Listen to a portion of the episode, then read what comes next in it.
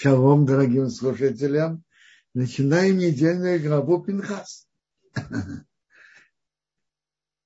Прошлая недельная глава Барак закончилась историей, что было у евреев с дочерями Муава и о том, что было, как началась эпидемия и то, что сделал Пинхас. Мужественное действие. А наша глава начинается про Пинхаса. Я читаю, как написано в Торе. Говорю Бог Моше, говоря, Пинхас сына Гозара, сына Аарона Коина, убрал мой гнев от сынов Израиля. Он, когда он ревновал, ревность за меня среди них. И я не уничтожил сынов Израиля в моей ревности. Поэтому, то есть без, действия Пинхаса эпидемия могла бы погубить многих, очень многих. Поэтому говори, вот я даю ему мой союз, мир и будет у него, у его потомства после него, союз быть ко Коэном навеки.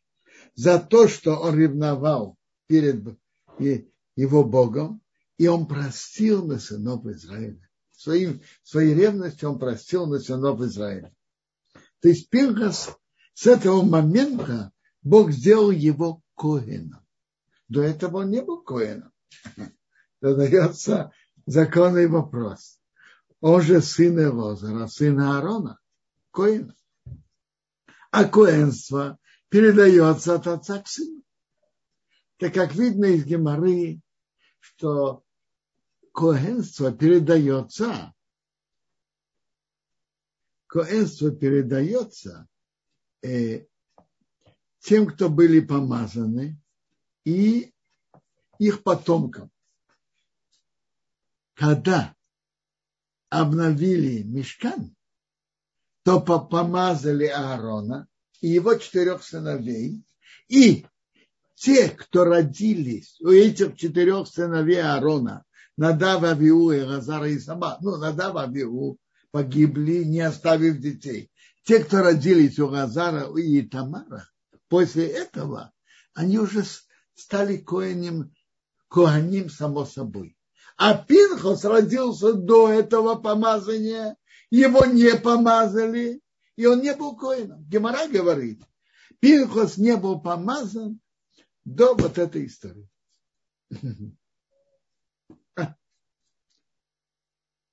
Гемора говорит, Гемора в Санедрин, что люди говорили про Пинхаса после этой истории, во время этой истории не с уважением. Смотрите, потомок, один из потомков Пинхаса со стороны мамы был Ятро. Ятро, который когда-то служил идолам, потом пришел к выводу, что это глупости, и пришел к вере в единого Бога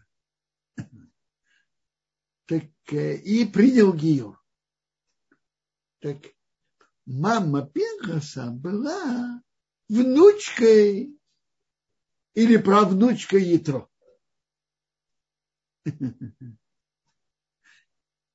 Э, так после этого действия Пинхаса люди говорили, ну, э,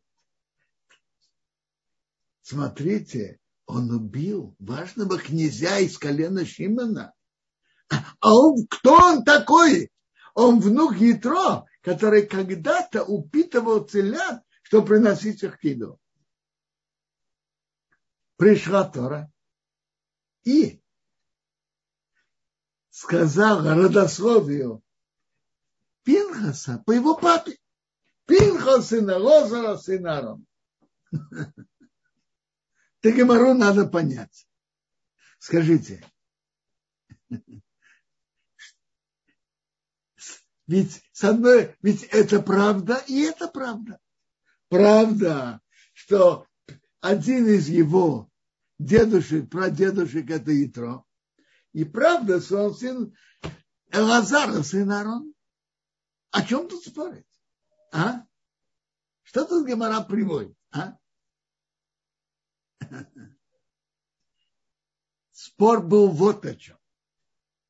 Из, из каких корней вышел, вышло решительное действие Пинхаса, что он убил Зимри в тот момент. Люди говорили, а, потому что он, другие колена с обидой говорили на него, потому что он внук Итро, который когда-то в прошлой жизни до принятия веры в единого Бога служил идолом и упитывал телят для идола. Тора а, а Тора написал, нет, не это корень действия Ятро, действия Пинхаса. Корень его действия был, что он сын Лазара, сына Аарона Коина. А про Аарона мы уже говорили две недели назад, и это Метрашим говорят много о нем, что он был особым человеком, который делал, который старался любить каждого еврея и старался делать мир между людьми, между одним евреем и другим, между мужьями и женами. Про Аарона, о его добрых качествах души, в этом никто не сомневался. То есть ему э, Тора написала, что Пинхас был сына Розара, сына Аарона, чтобы вы знали, корень решительного действия, причина действия Пинхаса выходит из того, что он сын Лазара, сын Аарона. Он не мог видеть, как оскверняется имя Бога. И он не мог видеть, как евреи погибают в эпидемии. И поэтому он сделал это решительное действие.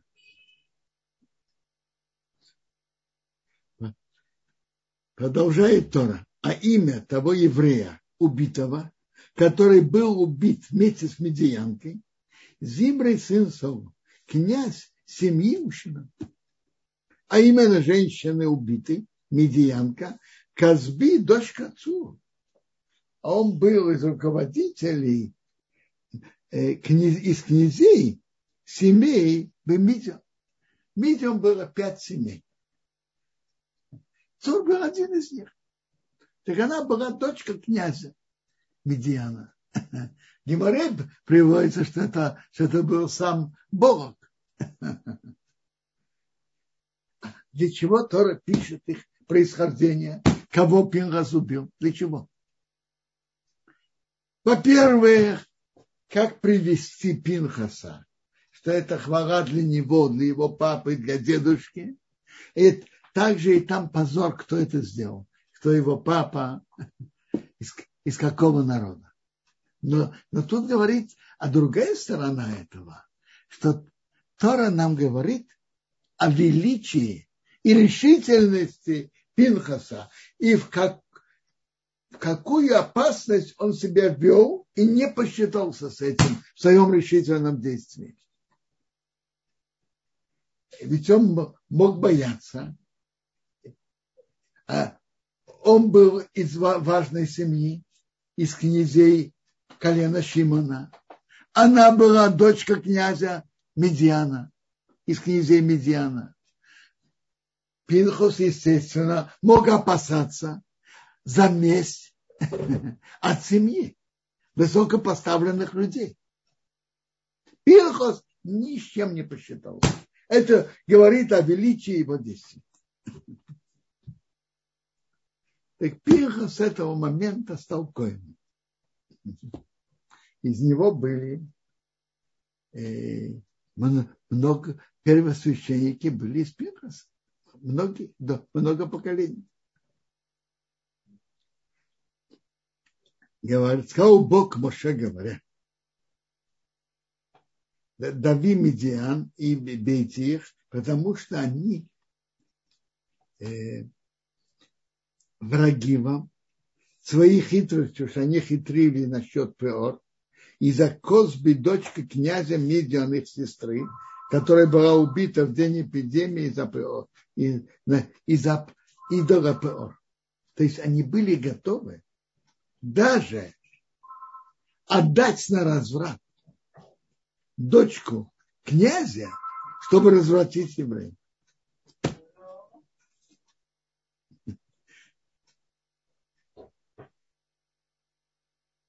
Э, продолжаю дальше. И было после, дальше, и было после эпидемии. Сказал Бог Муше и Лозару, сына Аарона, Коина, говоря.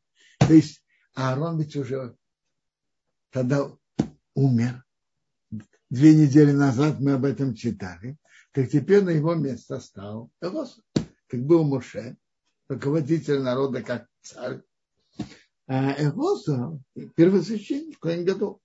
Сказал Бог Моше Элозару, сына Аарона, Коина, говоря, примите счет все общины сынов Израиля 20 лет и выше по дому отца. Те, кто выходит в армию в Израиле, 20 лет. И Мейша и Ракен с ними, в степях Моаба, у Ярдан, который напротив Ереха, 20 лет и выше.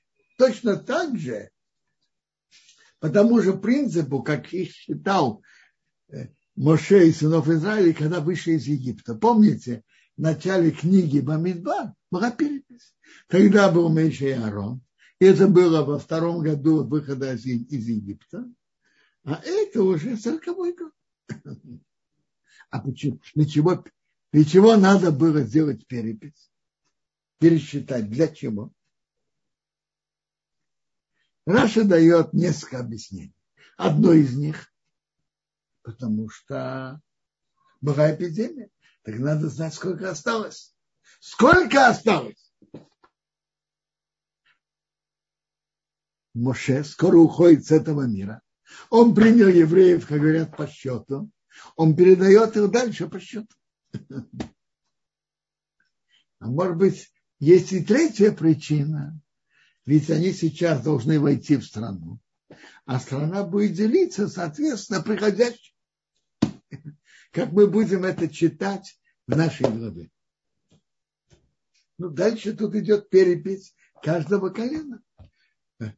Начинается с Рувена. Рувен, Шимен, Год.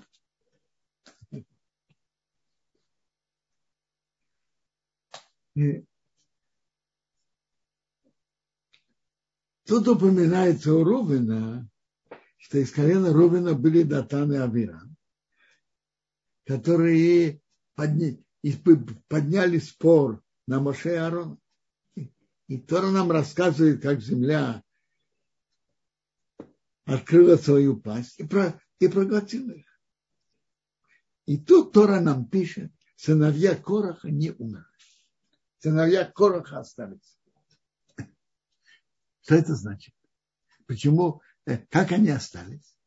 Последний момент они поняли, что Моше прав, а их папа не прав.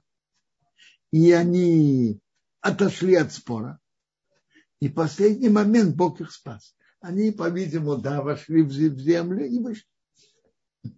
Дальше они пели. Они, они пели. Пели, пели, пели в мешкане, пели.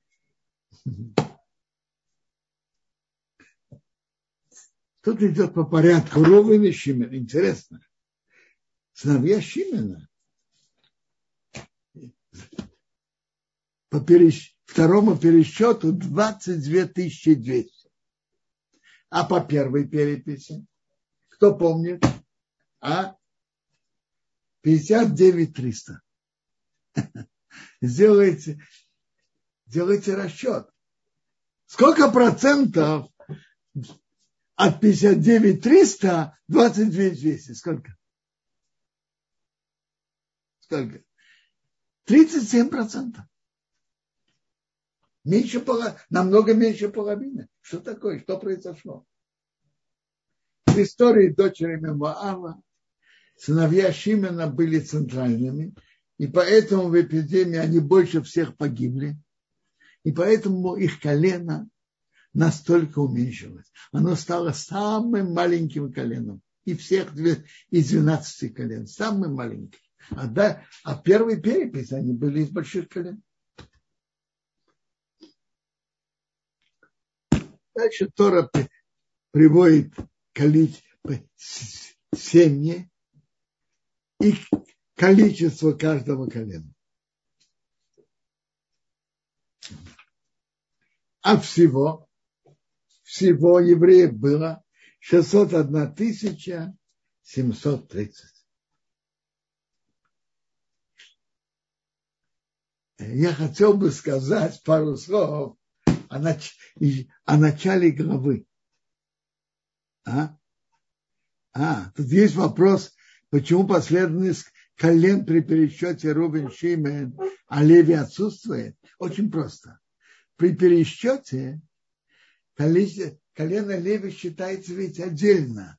Царский легион, который служит, служит в мешкании его считают, их считают отдельно, и их считают, начиная с месяца. Поэтому Леви не упоминается. А 12 колен – это из Иосифа два колена, от Иосифа два колена, Ефраим и наш. Теперь, порядок тут очень, очень интересный. Вопрос, почему, почему не Иуда первый? Я вам скажу. Все-таки по, по рождению это Рубен Шимин первый. Но тут интересно. Порядок очень тут интересный. Он считает по рождению. Леви, как мы уже сказали, считали отдельно. Вообще в этом списке не фигурирует. Так Рувен, Шимен, год. То есть это первый, э, то есть по станам. Второй стан был Рувен, Шимен, год. Затем Иуда и Сохозву. Затем Йосеф, Тут интересно, это тоже надо, комментаторы останавливаются. Всегда считают Ефраима, а после этого Мнаши. А тут раньше Мнаши, потом, потом Ефраим и Беньям. Это, это тоже надо понять. Почему в других переписях Ефраим раньше, первой переписи Ефраим наши, а тут наши Ефраим. И Беньям. Это третий стан. Четвертый стан Дан, Ашер и Нафталь. Тут единственное, тут основное изменение, что второй стан, стан Рубина, считают перед первым, перед станом Иуды. Рубин Шименгот. Это одно изменение. Из-за старшинства его так считают. Второе изменение, что тут считают мы наши раньше Ефраима. А я хотел бы вернуться к началу главы. Это очень интересно, что в этой истории с Пинхасом встретились, как говорят, с двух сторон баррикад Пинхас из колена Леви и Зимри Бенсову из колена Шиман. С двух сторон баррикад. Когда-то в книге Брайшит мы читаем, что когда Шхем осквернил изнасиловал Дину, их сестру их, Шимон и Леви стали вместе с ревностью и перерезали всех жителей Шхема. Помните? В главе Ваиша. Яков их, крити, их отец Яков критиковал. За что он критиковал? Как, как говорят, за то, что они перевыполнили план. Перебивать всех жителей Яков считал неверным. Но, но у них был справедливый гнев. Оскорбили нашу сестру. И они пошли мстить. Но огонь не знает границ. Гнев – это огонь, который не умеет ставить, э, иметь границы. И поэтому и именно это Яков критиковал. что их гнев проклят. Их гнев, то, что они в гневе могут сделать, это не взвешено. А зачем он им это сказал? Хорошо, чтобы они знали их качество и над чем им надо работать. Им надо работать над качеством гнева. Что произошло дальше с коленом Шимоном и с коленом Леви? Так интересно. Колено Леви и их сам Леви жил больше других, 137 лет, и он обучал своих детей преданию то, что учили, преданию Торы. И Медрашим нам рассказывает, что колено Леви изучали Тору в Египте. И когда их вызвали на так называемый массовый субботник для почета Великого Египта, и это было добровольно, колено Леви не вышло. Они сказали, у нас есть наши занятия. Мы занимаемся Торой. Как говорят, потеряем орден Героя труда Египта, потеряем. Проживем без него. И они продолжали изучать Тору. И они были вне списков, и они не работали с глиной и кирпичом в Египте. Я уже привел вам Рамбана, что то он предполагает, что поэтому они не так размножили, размножали, чем другие колена. Там фараон это сделал, а, Бог, а фараон сказал, чтобы их не стало много, а Бог сказал, пусть их станет много. И поэтому они, все колена размножались неестественно, по особому благословению Бога. А левиты размножались естественно. Интересно, что левиты были те, которые все делали обрезание в Египте. И, изучая Тору, их качество гнева облагородилось. Э, их качество гнева вышло в Торе, встало в свои рамки. И гнев их стал, надо сделать именно так, а не иначе. Их кипение вышло именно так закон, а не так. И когда евреи сделали золотого тельца, Моше сошел с горы и закричал, кто за Бога за мной? Собрались все сыновья Леви. И он сказал, что надо воевать и наказывать тем, кто служили идолам. Тут, тут они проявили свое кипение. В благородном направлении. И тут в сороковом году встретились Шимон и Рейви, как говорят, с двух сторон баррикад. Оба кипят. Как Гимаре рассказывается, Шимон кипит. Мы старше вас. Мы от старшего сына Якова, от Чимена. Вы будете нам указывать, с кем жениться и как себя вести? Вы будете нам указывать? Мы старше вас. А Пенхас из колена Леви кипит. Это осквернение еврейского народа.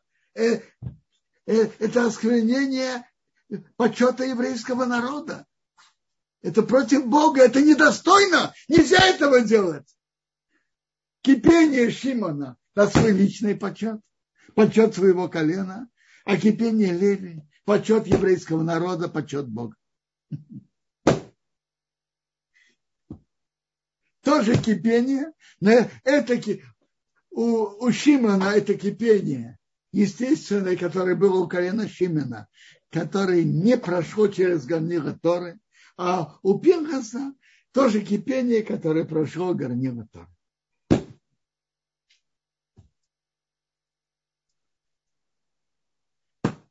Продолжаем недельную главу. При пересчете вышло а, вы спрашиваете, почему у Дана только одно, одна семья? Очень просто. У Дана был только один сын. У Дана был только один сын. Но то, что интересно, что его колено было очень многочисленное. А у других, у которых было много детей, были многие колена, у которых было более, э, э, менее, было малочисленное колено. Браха может быть одного сына тоже. У Дана был только один сын. Шухам. Э, Хушев. А тут написано Шухам. Это то же самое. А всего евреев при этой переписи было 601 тысяча 730. Говорю Бог Моше говоря, этим будет разделена земля в наследство по количеству имен. Больше, даже больше наследства, меньше, меньше наследства. По количеству будет дано наследство. Но по жребию будет разделена земля. По именам колен отцов будут, э, э, будут наследовать. По жребию будет разделено наследство, много ли или мало. Теперь так. Как же так и делать? Гимара Овабас раз говорит об этом довольно, разбирает это. Э, по мнению Раши, количество долей было соответственно тем, которые, которые пришли в страну. 601 тысяча 730. Столько долей было. Затем, затем это вернулось поколение выходцев из Египта, вернулось обратно. Не будем об этом говорить подробно, но по Раше количество долей было такое. И каждый получил равную долю, равную долю не по площади земли, по ценности. Потому что бывает небольшой, небольшая площадь, которая хорошая земли, которая соответствует по ценности, по ценности намного большей площади плохой земли. Зем, земля Израиля делилась по стоимости, по качеству земли, по стоимости земли. А вот теперь тут рассказывается пересчет колена Леви, и это начиная с месяца, таких пересчитали, их было 23 тысячи с месяца и дальше. Отдельный, отдельный пересчет, легион царя, как Раша выражается, их считают отдельно.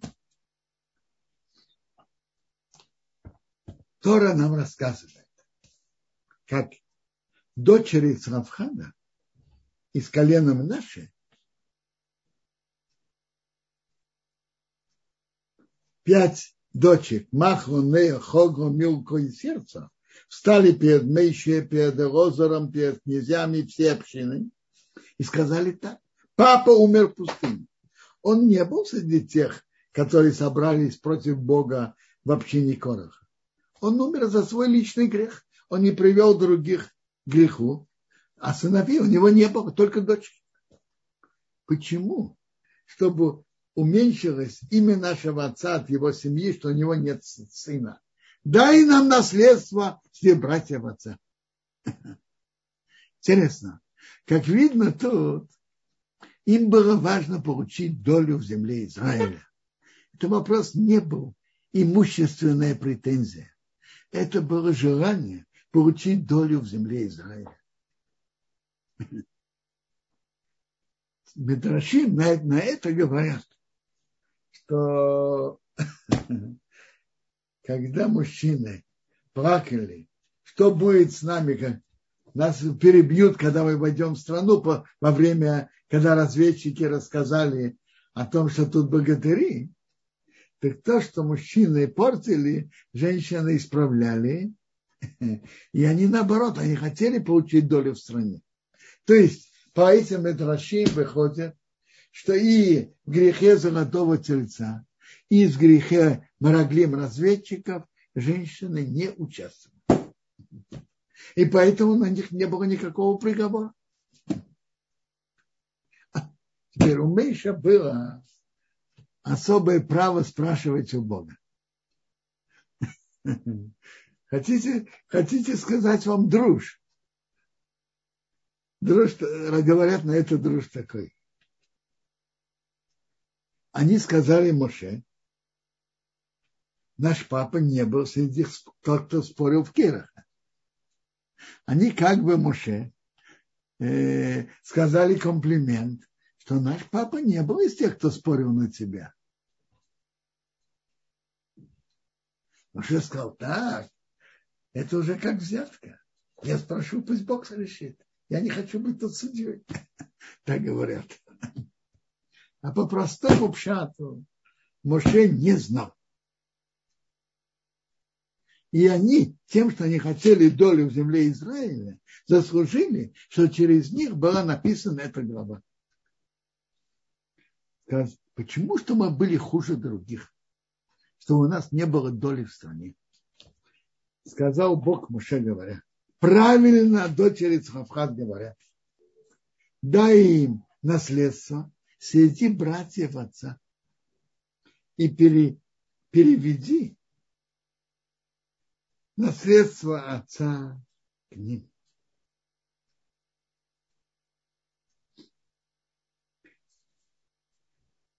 Они получили долю своего отца и долю своего дедушки, то, что отца было право на право в наследстве дедушки, часть земли Израиля.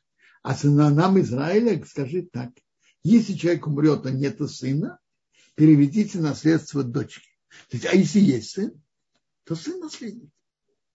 Из Паторы наследник только сын. А если нету сына, тогда дочка наследует. А если нету дочки, дайте наследство брату. Нет брату, нет брата, дайте наследство брату отца. Нет братьев у отца, дайте наследство родственнику. Это будет законом. То есть наследство идет сын, сын наследует, несколько сыновей делятся. Э, нету сына, дочка. Несколько дочек делится. Нету ни сына, ни дочки, то брат. Дальше идут выше, брат отца и так далее.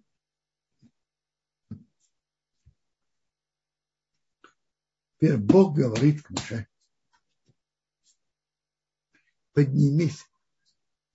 Ты хотел видеть страну. Поднимись горе Аворим эту, посмотри землю, что я дал сынам Израиля. Увидишь ее, ты хотел увидеть. Увидишь, присоединишься к твоему народу и ты, как Аарон, твой брат, присоединился. За то, чтобы не слушали мои уста, пустыне Цин спорил общины, осветить меня в воде перед их глазами. Это воды раздора в Кадеш пустыне Цин. То есть войти в страну ты не войдешь, а посмотреть, посмотреть.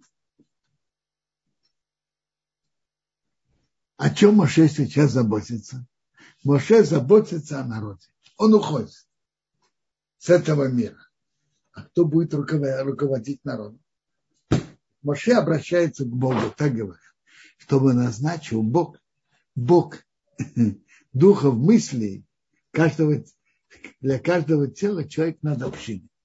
Чтобы был такой человек, который может руководить каждого по своей натуре. Люди ведь разные.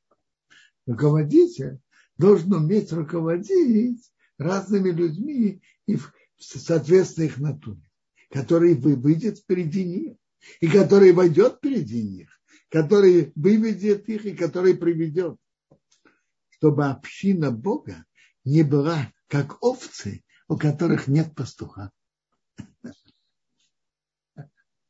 Я видел, что один из комментаторов говорит так. А что Маша боялся? Что Маша боялся? Что народ останется без руководителя? А? Бывает такое? Обычно не бывает. Почему он боялся? Вы знаете, бывает пастух для овец, а бывает овцы для пастуха, которые ими пользуются. Есть руководители, которые пользуются народом для себя. А есть руководители, которые заботятся о народе. Пастух для овец или овцы для пастуха. Так Моше спросил у Бога, что назначили человека, чтобы был, заботился об обществе чтобы общин, чтобы они не остались как овцы, у которых нет пастуха. У них нет пастуха. Пастух есть, но не для них. Чтобы община Бога не было такой, как овцы, у которых нет пастуха. Для них нет пастуха. Он не заботится о них.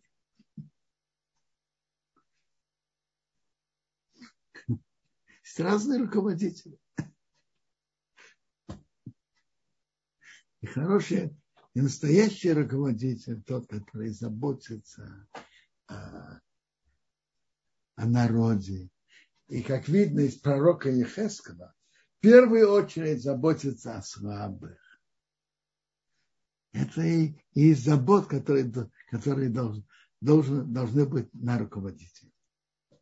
Сказал Бог Маше, возьми себе еще бину, человек, который есть дух, и обопри твою руку на него поставь его перед его заракоем, перед всей общиной, укажи его перед их глазами. Э, возьми себе еще Бенон. Медрашим говорят, ведь еще Бенон был ближайшим учеником Моше. И, по-видимому, он сам по себе не был более талантливый, чем другие. Но он был, больше учился у Моше, больше учился постоянно все время не переставая, обслуживал Моше. И поэтому он заслужил, что он стал основным учеником Моше. Если, если вы помните в истории с золотым тельцом, так Моше первым встретил, если еще, а, он первым встретил еще, так, так приводится. Он спросил, что это за шум в лагере. А еще тоже не знал. Почему он встретил еще? Очень просто. Еще поставил себе палатку. Он проводил Моше и поставил себе там палатку. И был отдельно от всего еврейского народа. Почему? Когда Моше спустится с горы, через 40 дней, пока он спустится с горы, я что-то сумею от него услышать слова Тон. Я выиграю еще какое-то время слушать слова Торы от моего учителя Моше. Настолько была его преданность. Медаршим говорят, что он расставлял скамейки, когда люди учились и так далее. Он был очень предан Моше и постоянно у него учился. Попри твою руку на него, поставь его перед его заракоем, он первосвященник, и перед всей общиной, и укажи его перед их глазами. Раши говорит, человеку, у которого дух, что можно идти по духу разных людей. И дай, дай от твоего сияния на него, чтобы услышали вся община сынов Израиля. То есть, чтобы твоя, у лицо сияло, что у него было что-то подобное. Чтобы они его слушали. И перед его Коином будет стоять и будет спрашивать Улин, перед Богом. То есть Элозар же был первосвященником. Когда был серьезный вопрос, спрашивали первосвященника, выходить на войну или нет, что делать? Когда уже будет на войну, он будет его спрашивать. По его устам выйдут, и по его устам войдут. По устам Элозара. Он и все сыны Израиля с ним, и вся община. И Мейша сделал, как Бог ему велел, взял еще, поставил его, обопер и руки на него и указал, как Бог говорил через Муше.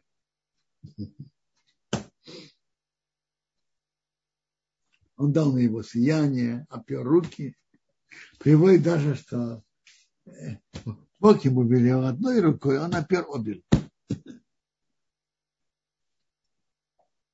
Продолжение главы это жертвы, которые постоянно принос, должны были приноситься мешкане, а потом в храме.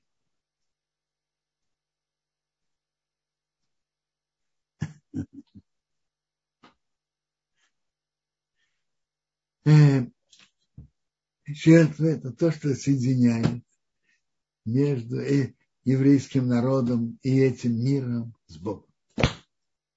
Такие постоянные жертвы, которые приносились. Есть постоянные жертвы каждый день, а есть постоянные жертвы определенные дни. Давайте я вам сейчас кратко перескажу, какие были постоянные жертвы. Не все, но которые упоминаются тут в этой главе. Каждый день один барашек утром, а второй барашек после, после полудня. Интересно, соответственно, этим двум барашкам наши молитвы. Утренняя молитва, соответственно, первому барашку, как его приносили до, до третьего дня, так и моли, утренняя молитва до третьего дня, а вторая до захода солнца, как приносили второго барашка, после полудня до, до захода солнца. А части жертв ложились на жертву ложили на жертвенник ночью. И, соответственно, этому молитва Мары. В субботу и другие и праздники, особые дни, есть добавочные жертвы.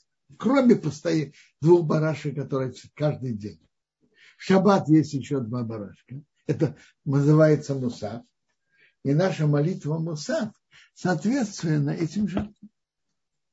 В шаббат приносили еще два барашка. Соответственно, этому молитву, мы молимся молитву Муса.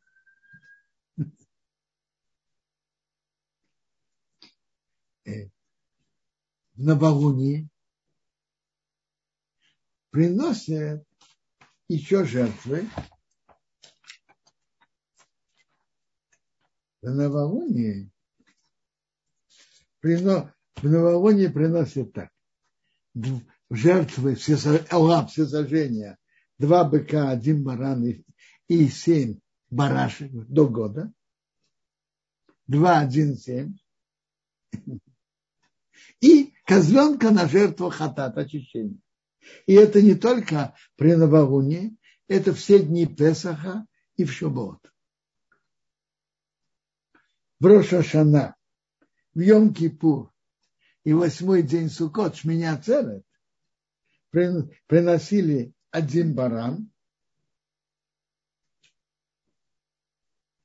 а, один, прошу прощения, один бык, один баран и семь барашек до года. А баран, что я, я упомянул, это баран от года до двух. Еще повторяю, один бык, один баран от года до двух и семь баранчиков до года. Один, один, семь. Рошходыш, Песах и Шубаот Два, один, семь. Два быка, один баран и семь баранчиков. А Рошашона, Янкипо и Шмия Ацерес, один бык, один баран и семь э, барашек.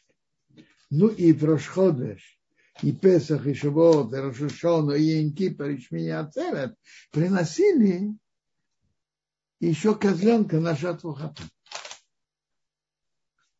Теперь остается только жертва на праздник Суккот. Праздник Суккот, жертвы были, менялись. Уменьш, быки уменьшались. Было так. Первый день 13 быков, два барана и 14 барашек до года. А, э, и козленок на хатат. И каждый день тот же самый козленок на жатву хата. Теперь так. Э, бараны по два приносили все семь дней сукот. 14 барашек до года приносили то же самое все семь дней.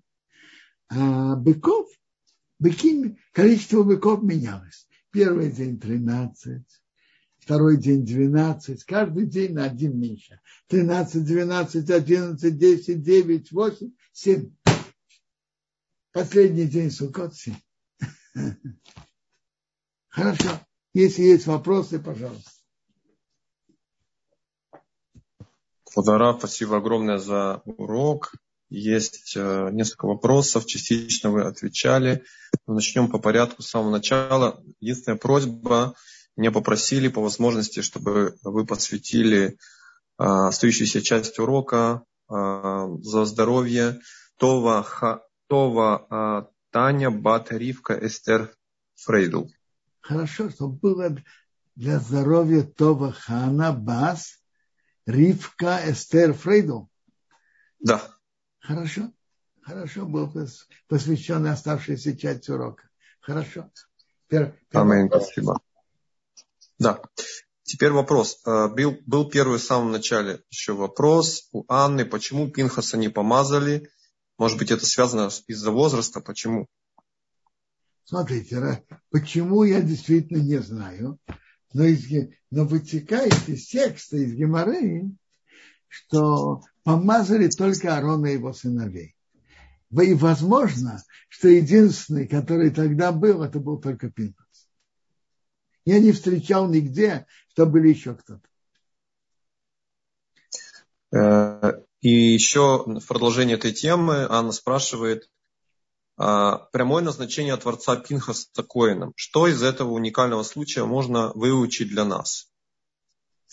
Что этого человек, который делает особые, особые действия, получает награду от Бога. Приводится про Пинхаса, что он сделал это свое решительное действие, и приводится, что он встал и молился за еврейский народ. Это в стиле написано. Я Пинхас Вайфау молился, Ватио цара Магейфу.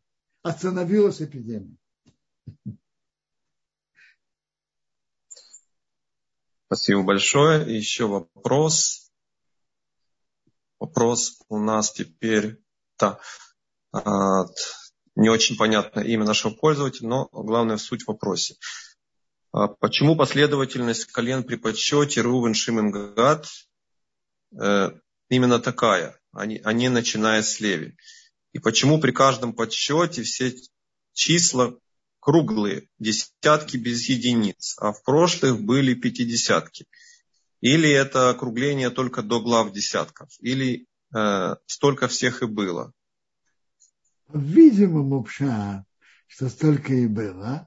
Теперь насчет Леви я, по-моему, да, ответил, что колено Леви, как Раша уже приводит, как написано в Торе, что в главе Бамидба Царский легион считается отдельно. Там была еще, была еще причина, что они не подпали под приговор э, из-за разведчиков.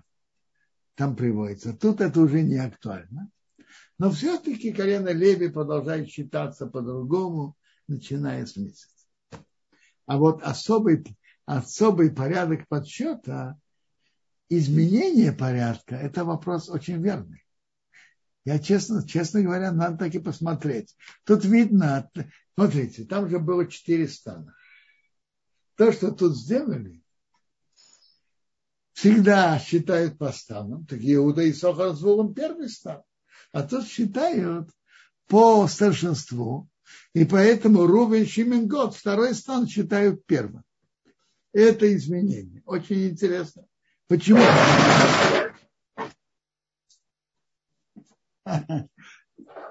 Я открываю Молбима, мне интересно, останавливается ли он на этом или нет.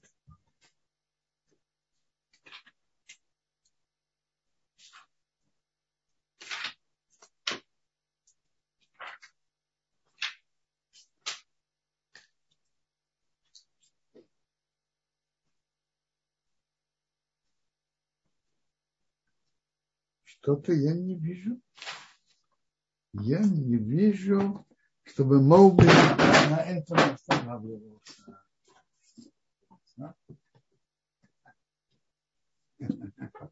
Я смотрю, Роши Шиват Воложен. Может быть, он останавливается на этом?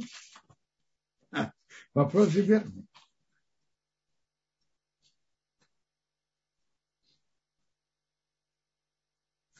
Смотрите, тут приводится так так как Рубен, Нецив говорит так, так как Рубен старший, то И вообще-то ему полагалось две доли. Но две доли, это уже папа, папа его, папа, как его, как говорится, штрафовал. Но все-таки почет старшего, тут, тут когда идет о нас, речь о наследстве, ему так. Почет старшего. Поэтому это он считает, его считают первым. А раз уже его считают, то, по-видимому, считают весь его стан. Рубен, Шимен.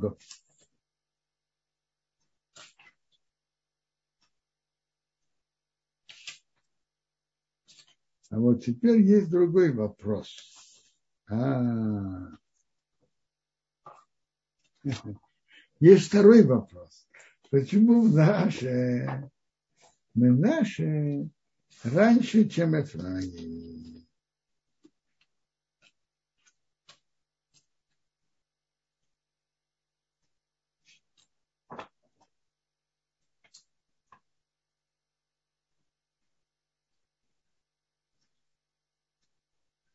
Интересно. Интересно. Нецив говорит интересный комментарий. Почему при первом пересчете был первым Ефраим, а тут первым наши? Давайте скажем так. Э, Манаше был старше, но не только это. Мнаше был при Иосифе и помогал в управлении. Ефраим изучал Тору у Якова, так Нецив говорит так. При первом счете это уже было э, при их пребывании в пустыне, их переезды в пустыне. Переезды в пустыне были особым чудесным образом, были с чудесами. И поэтому в этом вопросе, в этом Эфраим был первым. Он был выше в Торе. И поэтому, когда были переезды и было руководство народом чудесами, Эфраим был первым. При входе в страну, что шло более естественным путем, в, в, это, в этом уже Мнаше был первым. Так Нациф объясняет. При переездах в пустыне, что было чудесами, Эфраим был в этом более важным и первым. А при входе в страну, что было более естественно, естественных вопросов, Манаше был первым. Есть еще вопросы? Да, Квадарав, еще есть вопрос тоже от того же участника в продолжении. Подскажите, пожалуйста, почему только в колене Дана названо одно семейство Шухамов, а у остальных братьев перечислено много семейств? Почему так? Чему это нас учит? Смотрите, очень просто. Чему нас учит? Поговорим. Но очень просто. Дан имел всего одного сына, Хуши. Это как-то поменялось на Шухам, но это тот же одна, по-видимому, семья стала называться Шухом. У Дана был только один сын, у остальных было несколько детей. Любопытно, что они стоят один возле другого. Беньямин и Дан. И интересно, у Беньямина было 10 детей, а у Дана был только один сын. Только один сын, и поэтому только одна семья. Но любопытно, э, количество колена при перечислении. Так послушайте, тут у Бениамина с его десятью детьми было 45 600, а у Дана с одним сыном 64 400, намного больше. При первой переписи это даже больше э, контраст, больше контраст. Э, там Беньямин был 35, 35 400, а там было 62 700. Там они тоже один возле другого. То есть это учит нас. Сколько Бог посылает и как, мы никогда не можем знать, что будет в будущем. Иногда от одного сына может быть большое потомство. И больше, чем от десяти у кого-то другого. Мы не знаем, что будет в будущем.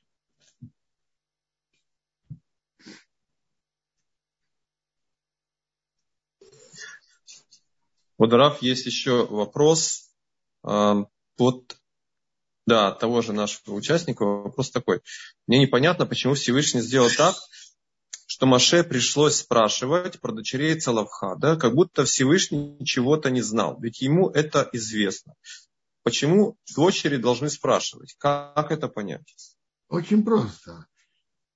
Что значит Моше из Рабейна известно? То, что Бог сказал Моше, это Моше знает. То, что он не сказал, он не знает.